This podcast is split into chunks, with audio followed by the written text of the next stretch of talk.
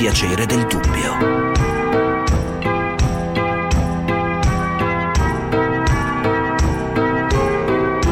Di Gianluca Nicoletti. Ma cosa fai? Voglio farti un discorso sulla famiglia. Quella santa istituzione inventata per educare i selvaggi alla virtù. E adesso ripeti insieme a me. No, no, no! Ripeti. Avanti, santa famiglia. Avanti, ripeti. Avanti, santa famiglia. Sacrario dei buoni cittadini. Sacrario Dei buoni cittadini. dei buoni cittadini. No! E ora ripeti. Dove i bambini sono torturati finché vi dicono la prima bugia. I bambini sono torturati. Spezzata dalla repressione. La volontà è spezzata dalla repressione. La libertà. La libertà. La libertà. La libertà è assassinata. La libertà è assassinata dall'egoismo. Fami- famiglia! Figlia. Basta, basta perché è imbarazzante. Se pensiamo alle sofferenze che venirono imposte a Maria Schneider su questa vicenda, poi si aprì una postuma rivendicazione sulla famosa scena alla margarina, eh, così almeno la chiamavamo ai tempi. E fu una delle più clamorosi esempi di censura del cinema italiano. Questo film fu cancellato, addirittura bruciato, distrutto, come se fosse possibile distruggere eh, un prodotto che eh, viaggia in varie copie, di cui può essere anche fatta una copia digitale.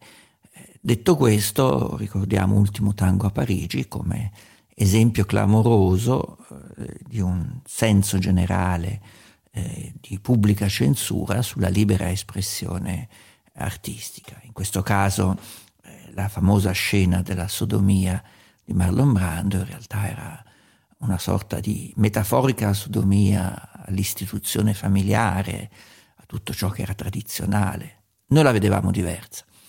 Io avevo compiuto esattamente 18 anni, il giorno che uscì a Perugia questo film, al Cinema Teatro Morlacchi, lussuosissimo cinema del centro cittadino, con ancora i palchi con il vellutino rosso. Mio fratello minore aveva un anno esatto meno di me. Io potevo entrare, lui no. Avevamo un padre di aperte vedute, almeno in questo caso, accompagnò mio fratello, eh, testimoniando con la sua eh, diciamo, autorità paterna che secondo lui poteva entrare.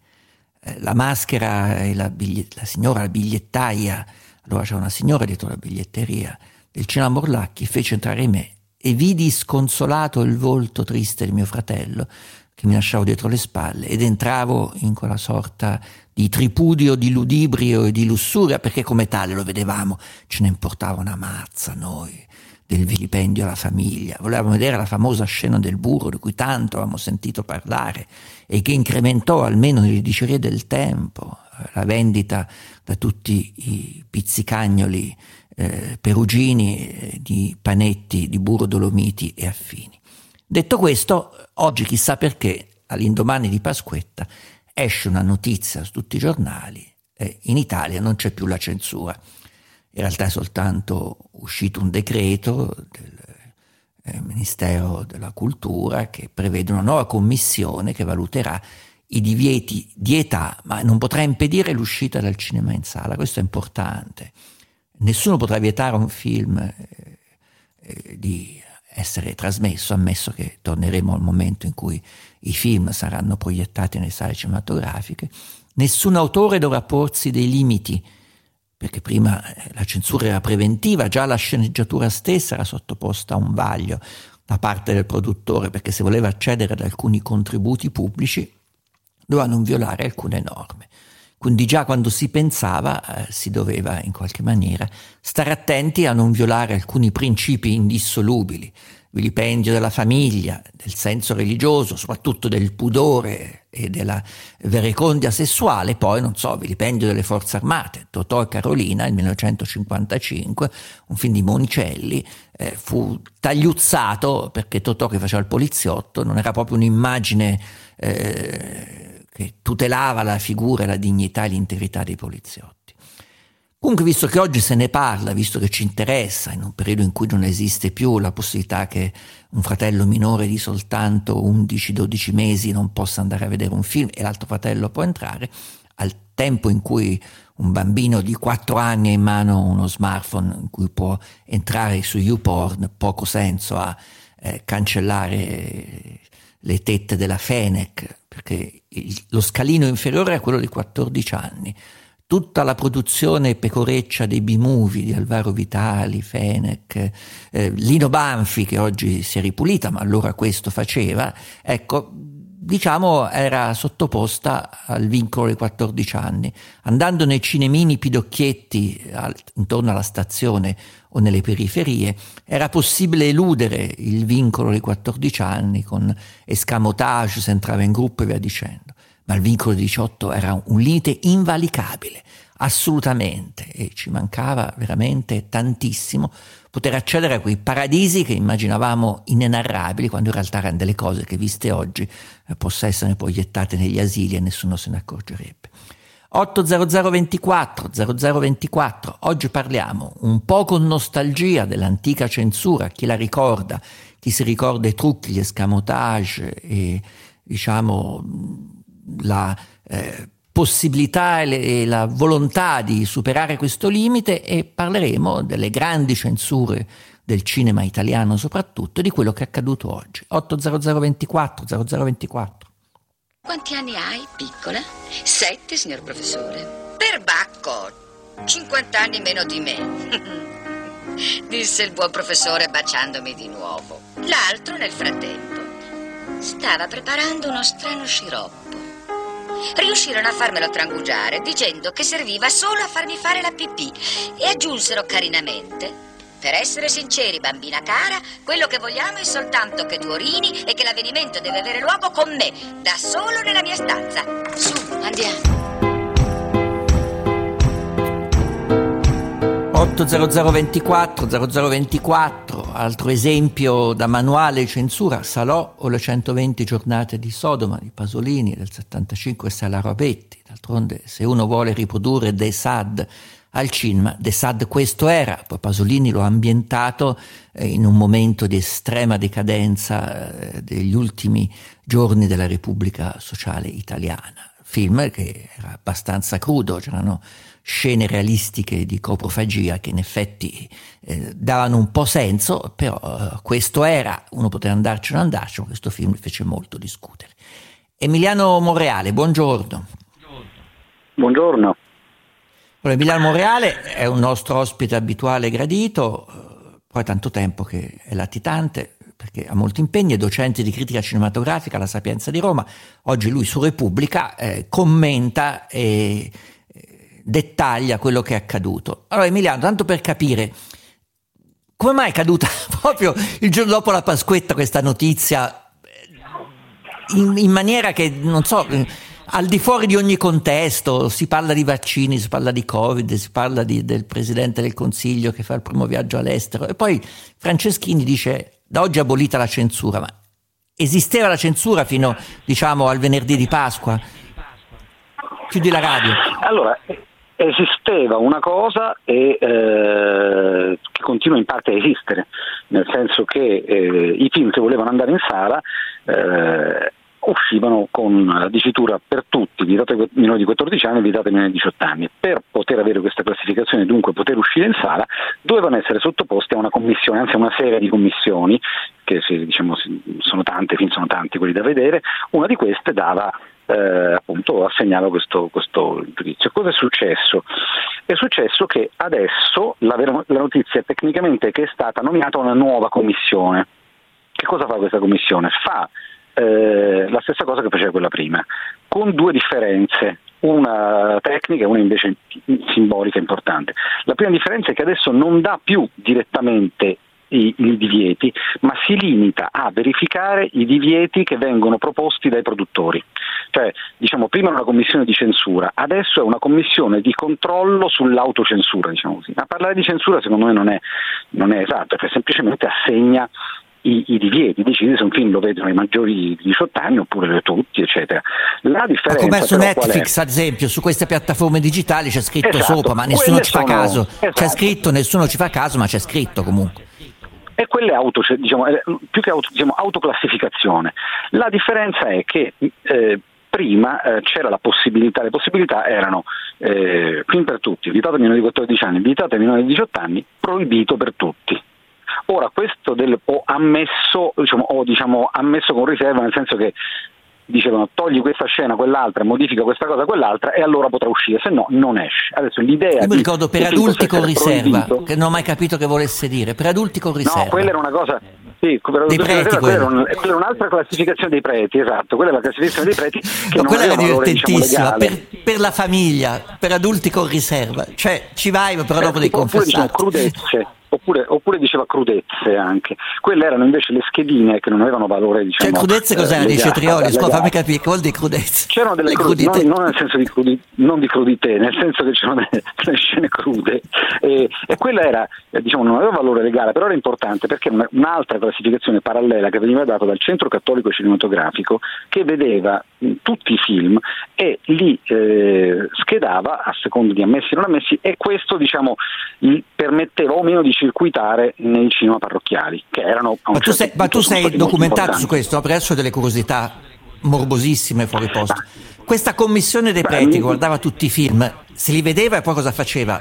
Peccava, doveva confessarsi, come funzionava? Spegne la radio, poi Emiliano, sento un eco sotto. Eh. Ma non ho una radio, no, no, non ho la radio accesa. No, no, no, e allora sono... è un eco no, di la... regia? È un eco di regia, credo. E... No, li vedevano, e tra l'altro li vedevano tutti, erano gli unici a vederli tutti, cioè di molti film che adesso magari non si trovano più, l'unico testimonianza è di, di, critica, perché erano insomma, il loro modo di critica, quindi c'era anche una sinossi dei film, erano questi bollettini del CCC, del Centro Cattolico Cinematografico. Quella era una cosa a parte, diciamo, che, che serviva, era diciamo, di uso Soltanto interno per, per persone che avevano, però... diciamo, volevano seguire una, una, un, un, giusto comportamento, trovo anche corretto, volevano essere a posto con la coscienza. Delle, certo, esatto. Poi non passava niente, non si vedeva niente, si vedeva soltanto Biancaneve e Sette Nani, perché erano pochissimi i film che uscirono a questa morsa. Beh, i cinema parrocchiali facevano i film consentiti, che non erano solo Marcellino e Pane e Vino, ma anche, insomma, basta che non ci fossero. Poi invece c'è la censura statale, che come dicevi era diciamo, in, in, tecnicamente erano tre, tre possibilità. Censura informale, no? all'inizio uno se voleva avere l'accesso al credito, la BNL, la nazionalità italiana, doveva presentare la sceneggiatura e lì già una commissione diceva beh insomma il funzionario anzi diceva beh ma insomma questa cosa qui questa cosa no non era una censura eh, cioè tu il film lo potevi fare. Poi non avresti avuto una serie di no di, di, in realtà tecnicamente economicamente non riuscivi a metterlo in piedi però teoricamente potevi. Poi il film finito veniva presentato in censura a quel punto la censura eh, diceva va bene non va bene taglia questo taglia quello e poi c'è una terza possibilità che c'è ancora oggi in realtà ovviamente che è quella in realtà di ultimo tango perché attenzione, Ultimo Tango per esempio eh, viene dapprima respinto proprio per quella scena lì. Eh, Bertolucci fa, e il produttore fanno appello spiegando le loro motivazioni. La commissione le accoglie, dice va bene, allora il film può andare. Quindi in realtà, come tu hai anche testimoniato... Considera Emiliano, per, farlo, per ricordarlo a chi ci ascolta, non erano anni diciamo particolarmente eh, retrogradi, erano anni in cui capivano, se una commissione gli spiegavi che aveva un senso di provocazione perché l'atto eh, cosiddetto contro natura andava a sottolineare un monologo crudissimo e cattivissimo, capivano anche, infatti il film poi fu fu ri, ri, ri, rimesso in sala cinematografica. Il film, il film, andò in sala normalmente, fece, ci mise soltanto dovete, come dire, fece un ricorso e disse no va bene, ok, avete ragione, ci avete convinto. Tant'è vero che, che, tu sei potuto andarlo a vedere in sala. Il film è uscito normalmente come Bertolucci l'aveva eh, girato, senza tagli. Poi cosa è successo però in quel caso cosa succedeva soprattutto in quegli anni? Non era tanto la commissione di censura, erano i pretori che poi intervenivano e se tant'è vero che il film viene processato e Bertolucci viene anche condannato a qualche mese con la condizionale, gli tolgono il diritto di voto, eccetera. E questo ovviamente non è una cosa che poteva fare la commissione di censura, la commissione di censura non sì, è perché che mi ricordo Emiliano, forse penali. tu sicuramente eh, hai più elementi. C'erano dei famosi pretori divennero anche oggetto di satira, certo, il, il moralista certo. Alberto Sordi, Tognazzi, fecero, famosi certo, pretori certo. non aspettavano altro che uscisse il film e li bloccavano, avevano dei curricula que- eh, pieni di certo, film bocciati. Ce n'era uno famoso, credo si chiamasse De Bartolomei, il pretore dell'Aquila, detto il Torquemada d'Abruzzo. Eh, poi uno che faceva molti era anche eh, Sossi, che però a sua volta fu poi eh, subì un attentato, un sequestro da parte delle BR eh, di era Genova. Certo. molti magistrati facevano un sacco di, di, di queste eh, negli anni 70, quindi era diciamo, più ancora che la censura negli anni 70 quando ormai la, la società diciamo, c'era un po' uno scollamento, la società era andata avanti e anche le commissioni di censura che erano un po' di, di gente magari vedute più aperte, però una volta che il film andava in sala poi c'era anche c'era anche eventualmente il pretore che interveniva eh, o la procura che intervenivano e, e, e sequestravano, lì era, era, era, quella. A un certo punto addirittura successe che, eh, ehm, se non ricordo male, alla fine degli anni 60 un, un, un pretore eh, predispose l'incriminazione della commissione di censura, cioè voleva coinvolgere anche loro come responsabili del, del, fatto che il film fosse in sala. Voi gli avete detto questo film, voi avete concesso che andasse in sala, quindi voi siete responsabili, voi commissione di censura come il regista e come il produttore. Cioè, c'erano proprio questi conflitti eh, interni, non, la società stava cambiando a una velocità che le istituzioni non, non, non recepivano. Insomma. Ovviamente questa diciamo cosa che anche, che anche, anche il, cambio, adesso, eh. il cambio delle tecnologie in qualche maniera ha aiutato il mutare e, e, il cambiare della soglia del pudore, quando chiunque poteva poi a casa guardarsi tutti i film che voleva, eh, perché li poteva vedere in cassetta e via dicendo, si è cominciato a pensare che forse probabilmente poteva aver poco senso. Poi si aprì l'istituzione, molti se ne ricorderanno, dei cinema luci rosse, non perché la censura sia soltanto sugli aspetti sessuali, ma c'era anche quello. Quindi eh, se c'erano i film, i cinema appropriati dove c'era soltanto quello, in realtà forse si poteva passare un po' più sopra eh, degli accenni in dei film che avevano un contesto di, di, di tipo più profondo, più culturalmente eh, diciamo articolato. Noi ci fermiamo ancora un istante con Emiliano Moreale, riprendiamo dopo le informazioni della borsa.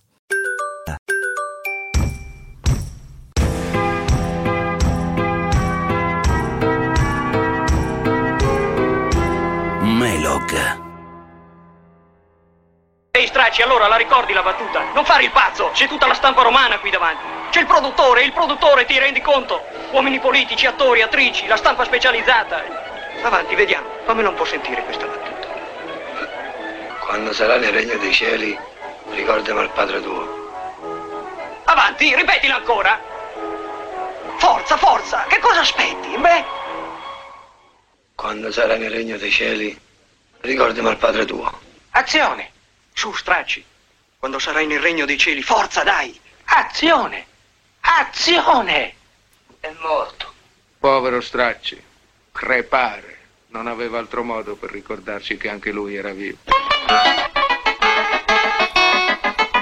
80024 0024 ricordate anche voi qualche volta che vi è stato impedito di vedere un film perché era censurato quale film avreste voluto vedere da ragazzi i vostri genitori vi hanno proibito di vederlo da oggi di censura non si parla più eh, in senso assoluto finalmente non si parla più non ci sarà più limite nel produrre film, nel pensare film, nell'immaginare film. E però uno sguardo all'indietro, eh, quasi nostalgico, perché in fondo questa censura eh, ci faceva immaginare paradisi inenarrabili eh, di lussuria che in realtà eh, poi crescendo siamo accorti che era mh, tutto sommato eh, qualcosa di cui si poteva anche, diciamo, si poteva vivere anche senza, ecco, diciamo la verità, eh, rispetto a quello che veniva censurato. No, invece c'era una censura molto più profonda, molto più sottile, molto più grave in quanto limite dell'espressione artistica.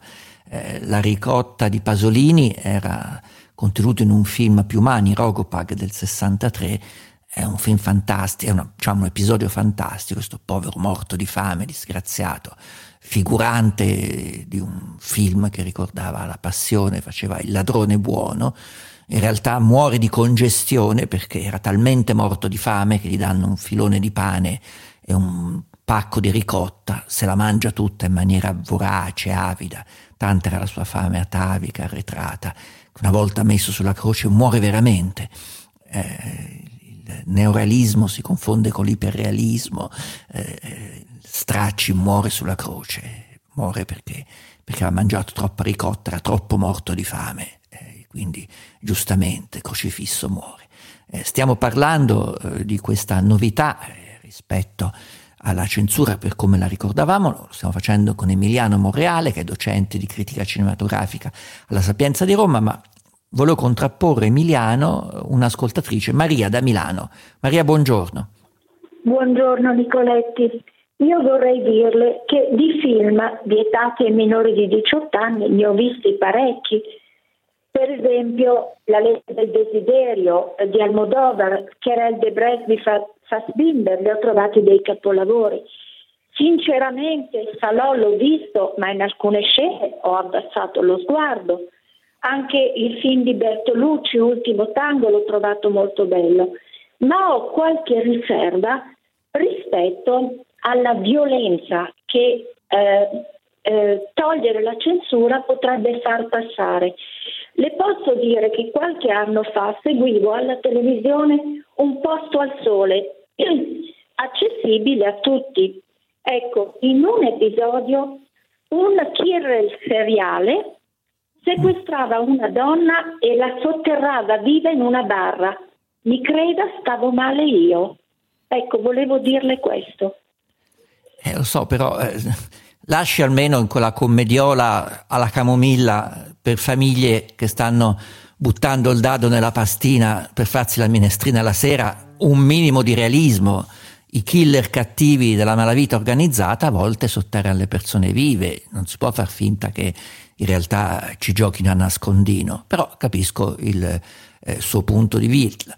Ma sicuro che lei guardava al posto al sole e non avrà visto per caso eh, la trilogia Kill Bill quando la sposa viene sotterrata e con il famoso colpo che aveva insegnato il maestro di Kung Fu riesce a sfondare la bara e uscire, perché quello è un atto di sotterramento di persona viva, ma epico come momento del cinema. Emiliano Monreale, eh, chi ancora pensa che la censura in fondo tutto sommato sì bello, ma bisogna stare attenti. La signora parla di un posto al sole, penso la cosa più controllata, più spretizzata e più attenta che possa esistere nella televisione italiana, però l'ha turbata una scena.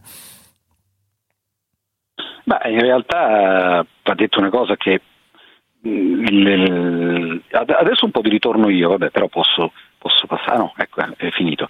E, eh sì, perché prima ce l'avevo io, te l'ho bollato a te adesso, un po' per uno. Eh, ecco, ci siamo passati. Ci siamo passati il... Ma il, um, in realtà uh, va detto una cosa, l'ultimo film per la sala proibito uh, e poi in realtà riammesso dopo ricorso risale al 1998, eh, quasi un quarto di secolo fa. Poi c'è stato un altro piccolo caso, insomma. quindi non è che capiti così spesso in realtà. Seconda cosa, questa cosa si rivolge soprattutto ai, cioè quasi esclusivamente ai, ai film che vanno nelle sale cinematografiche. Poi è chiaro che noi su internet c'è qualunque tipo di, di, di, di violenza, è Mm, questa legge sana una, una, situazione che però era già nelle cose, nel senso che oggi non credo che un regista per colpa della eh, commissione di censura non metta delle cose in un film, assolutamente. Semmai magari non azzarda, non osa perché eh, teme che, di, che, nessuno lo vada a vedere per pigrizia mentale, cioè ci sono delle censure come dire, più eh, paradossalmente più artistiche, la vera censura è eh, che si fanno i, i registi forse di non, di non, usare abbastanza, eh, di non, di non compiacere Il film del 98 che dici cos'era? Quello di Cipremaresco, Totò che visse due volte. volte. Era Totò che visse due volte. E anche lì, anche in quel caso successe come con Ultimo Tango, cioè il film fu eh, bandito per tutti, sempre per questione di vilipendio del, della religione. Poi ci fu un ricorso, fu ammesso rapidamente in realtà in sala con il divieto ai 18 anni e poi anche lì intervenne una, una denuncia, stavolta de, de, denuncia di, di, in realtà non, di un, non, della magistratura ma di un'associazione di privati cittadini che denunciò il film che invece poi venne assolto e tutto. Quindi anche lì Era un po' paradossale perché diciamo che Ciprimaresco ce li vedevamo tutte le sere su Rai 3 e più o meno erano le stesse cose, il, il parlare con eh, le edicole, con le rappresentazioni sacre, l'impersonificare il santo, cioè c'era già tutto, eh, chissà perché nel sì, cinema estremo, come se ci fosse... Eh, ne, ma come se ci fosse una sorta di violazione di un sancta sanctorum in cui in realtà ci vuole attenzione. Ma sei d'accordo su quello che avevo accennato prima? Diamo di capirlo un po' meglio, quanto anche l'evoluzione tecnologica della fruizione del prodotto cinematografico eh, ha cambiato un po' questa idea. Noi dopo un anno che eh, i cinema sono chiusi, eh, i film ce li vediamo a raffica 4-5 per sera a seconda del livello di insonnia di ansia, eh, è un po' difficile eh, porre limite di censura nelle sale cinematografiche. Comunque sia sarebbe stato anacronistico totalmente.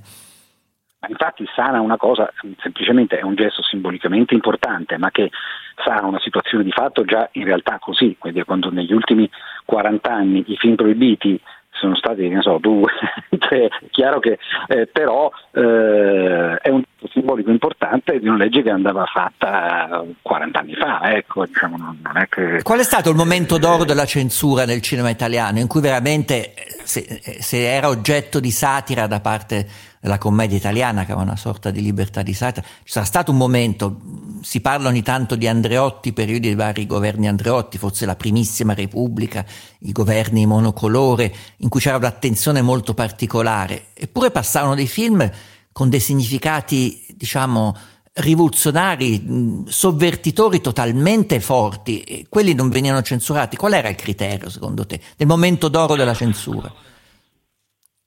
Diciamo il momento d'oro, cioè quello in cui la censura riesce a tenere tutto sotto controllo e appunto sono gli anni 50, eh, con, con, quando è sottosegretario Andreotti, cioè eh, lì la gente sta molto cauta eh, per, sia per le allusioni politiche e, di, e, soprattutto le forze armate che sono davvero inviolabili, anche non, non ci si può scherzare su, sia eh, per, per, per, i centimetri di, di, di, di, di gambe e di pelle femminili esposti, che in realtà sono la cosa che turba eh, di più i, i, censori. Lì ci sono alcuni casi eclatanti, però la situazione tutto sommato viene tenuta sotto controllo.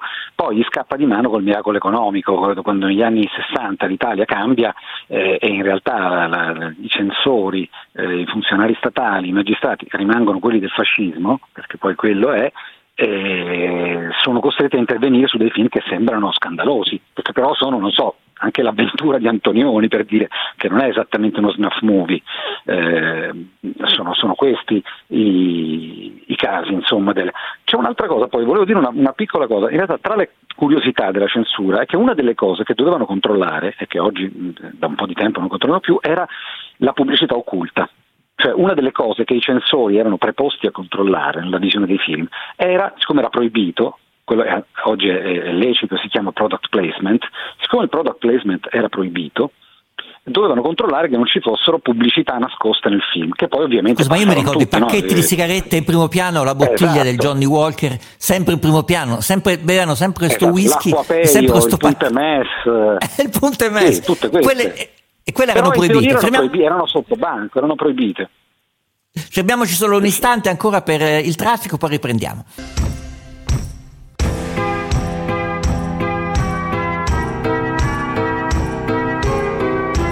Melog. A me ne parla, dimmi che che sai. Non ti succede niente. E te ne puoi a casa. Faccio niente. Io capisco che mi intendo tanto sia. Ma come mi parla? Come piuttosto cosa c'è notole? Ma quella che mi piuttosto? Ma non tetta! Non tetta, e tu? Tu a me ma pomenare! E tu al naso? Lazzaro, parla che è meglio per te. Lazzaro, parla che è meglio per te. Lazzaro, parla, parla che è meglio per te. Parla, parla, parla.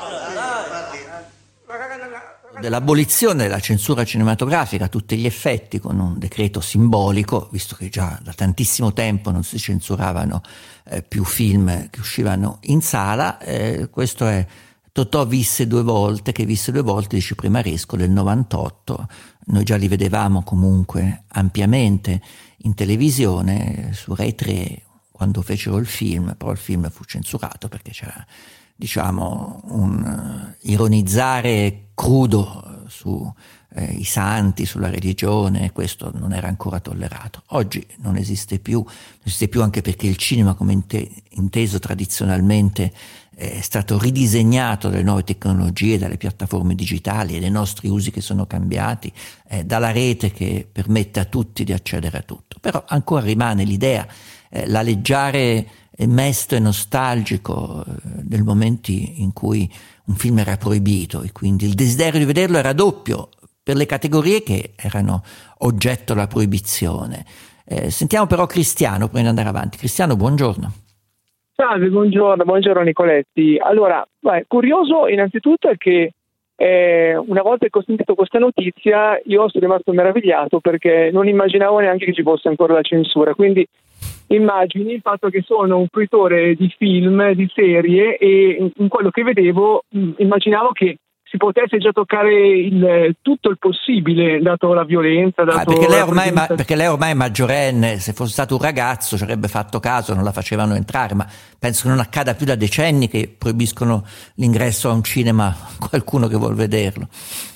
Da, sì, sì, può darsi, ma anche, parlando anche di serie, di serie televisive. Comunque, una cosa che spero però resti è veramente una censura, come chiamava il suo artista, mi è è piaciuto moltissimo l'espressione, una censura artistica nella mente del regista, perché penso che sia eh, poi la parte che dia ancora più sostanza alle... Cioè io mi sto immaginando un po' tutti questi film in cui si cerca di esasperare totalmente la violenza, andando sempre a ricercare degli step successivi, mentre secondo me ci sono delle modalità poi di giocarsi anche dei limiti all'interno di questa violenza esasperata che dà ancora più significato. Guarda, io ricordo ancora adesso, quando era uscito Twin Peaks, eh, mi ricordo, di David Lynch, io ero un ragazzo e mi ricordo ancora questo diario di Laura Palmer che era all'interno di TV Sorrisi e Canzoni ed era chiuso eh, in maniera tale che non potevi aprirlo perché sennò i genitori vedevano che tu l'avevi aperto io andavo a spiare sotto eh, per, per vedere se si leggeva qualcosa. E questa roba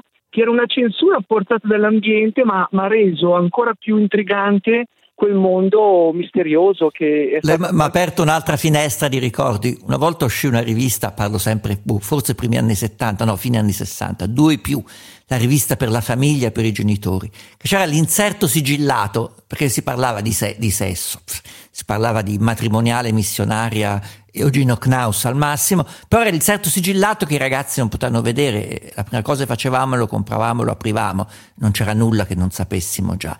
Eh, Emiliano Monreale, ricordo docente di critica cinematografica alla Sapienza di Roma, l'ascoltatore dice una censura morale, ma nessuno ha mai pensato di fare una censura sulla schifezza, cioè film velleitario, totale cazzata, non merita di andarlo a vedere. Questo tipo di censura, censura, di indicazione in merito non tanto alle regole della morale infrante, ma alle regole dell'estetica, de, de, dell'intelligenza, nessuno ci ha mai pensato. Eh, sarebbe la critica. diciamo che sì, ma metterlo proprio, ufficializzarlo, sì, sì, certo. Esattamente, esattamente, il compito della critica. Non ci prendete tempo, meno, tanto sa- è un altro discorso. Esatto, è un, altro, è un, altro, discorso, però così è. La cosa che dice l'ascoltatore è interessante in realtà, perché eh, sì, eh, cioè, c'è anche un grande teorico della letteratura italiano che sosteneva che l'arte eh, nasce da una, mh, mm, dire, da una tensione fra, qual- tra, la repressione e il represso, cioè c'è qualcosa che tu vuoi dire e c'è qualcosa che ti impedisce di dirlo, che è di tanti tipi, che può essere di tipo politico, può essere di tipo sociale, psicologico, no? perfino eh, eh, psicanalitico, freudiano, no? un rimosso che tu non vuoi. Ecco, cioè, quindi un pochettino, pochettino, pochettino di repressione è insita nell'arte, cioè se qualco, c'è qualcosa che vuole uscire fuori è qualcosa che glielo impedisce, che può anche essere dentro di te. Ecco, quindi in realtà eh, la cosa che diceva, il, che diceva l'ascoltatore ha un fondo di, di verità. Questo a parte tutte le cose che... A parte cioè si potrebbe frenare una, una, spinta creativa perché niente più proibito, quindi non ci sono territori inesplorati, tutto è esplorabile da chiunque. Sì, poi alla fine... tutto non è mai proibito, ci sono dei tabù e delle, dire, delle, cose che non si possono dire che non sono necessariamente riguardanti il sesso, la violenza, ma anche dire, il, i rapporti tra le persone, il, non è che oggi possiamo fare e dire tutto, per fortuna, però ci sono, cioè, come dire, e poi c'è la storia, ci sono delle cose che noi possiamo, non possiamo dire, pensare, ma neanche immaginare, eh, non potevamo immaginare che so 200 anni fa, e però che adesso sono, sono perfettamente dire, immaginabili. No? La, la, storia ci dà delle, ci sono delle cose che semplicemente...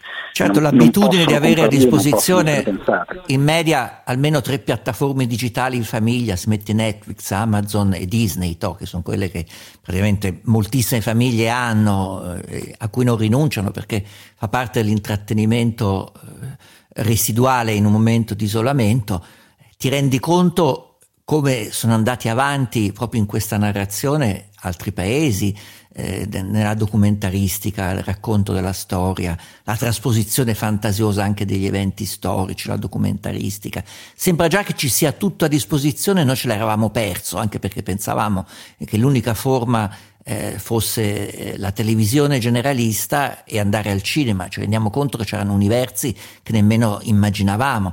Secondo te questo cambierà qualcosa nella eh, facondia produttiva immagina- immaginativa in Italia? Oppure sì, è la notizia dal dopo Pasquetta, visto che c'è poco da parlare, alla fine non cambierà assolutamente nulla? Ma eh, questa, questa, legge diciamo, non è che cambierà qualcosa, secondo me è una legge insomma, riparatrice, eh, sancisce una situazione che c'è già, nel senso che non, eh, non, è che fino adesso i registi avevano paura a fare film, adesso che invece mh, non li possono più censurare, gli danno 18 anni, faranno dei film uh, molto più azzardati.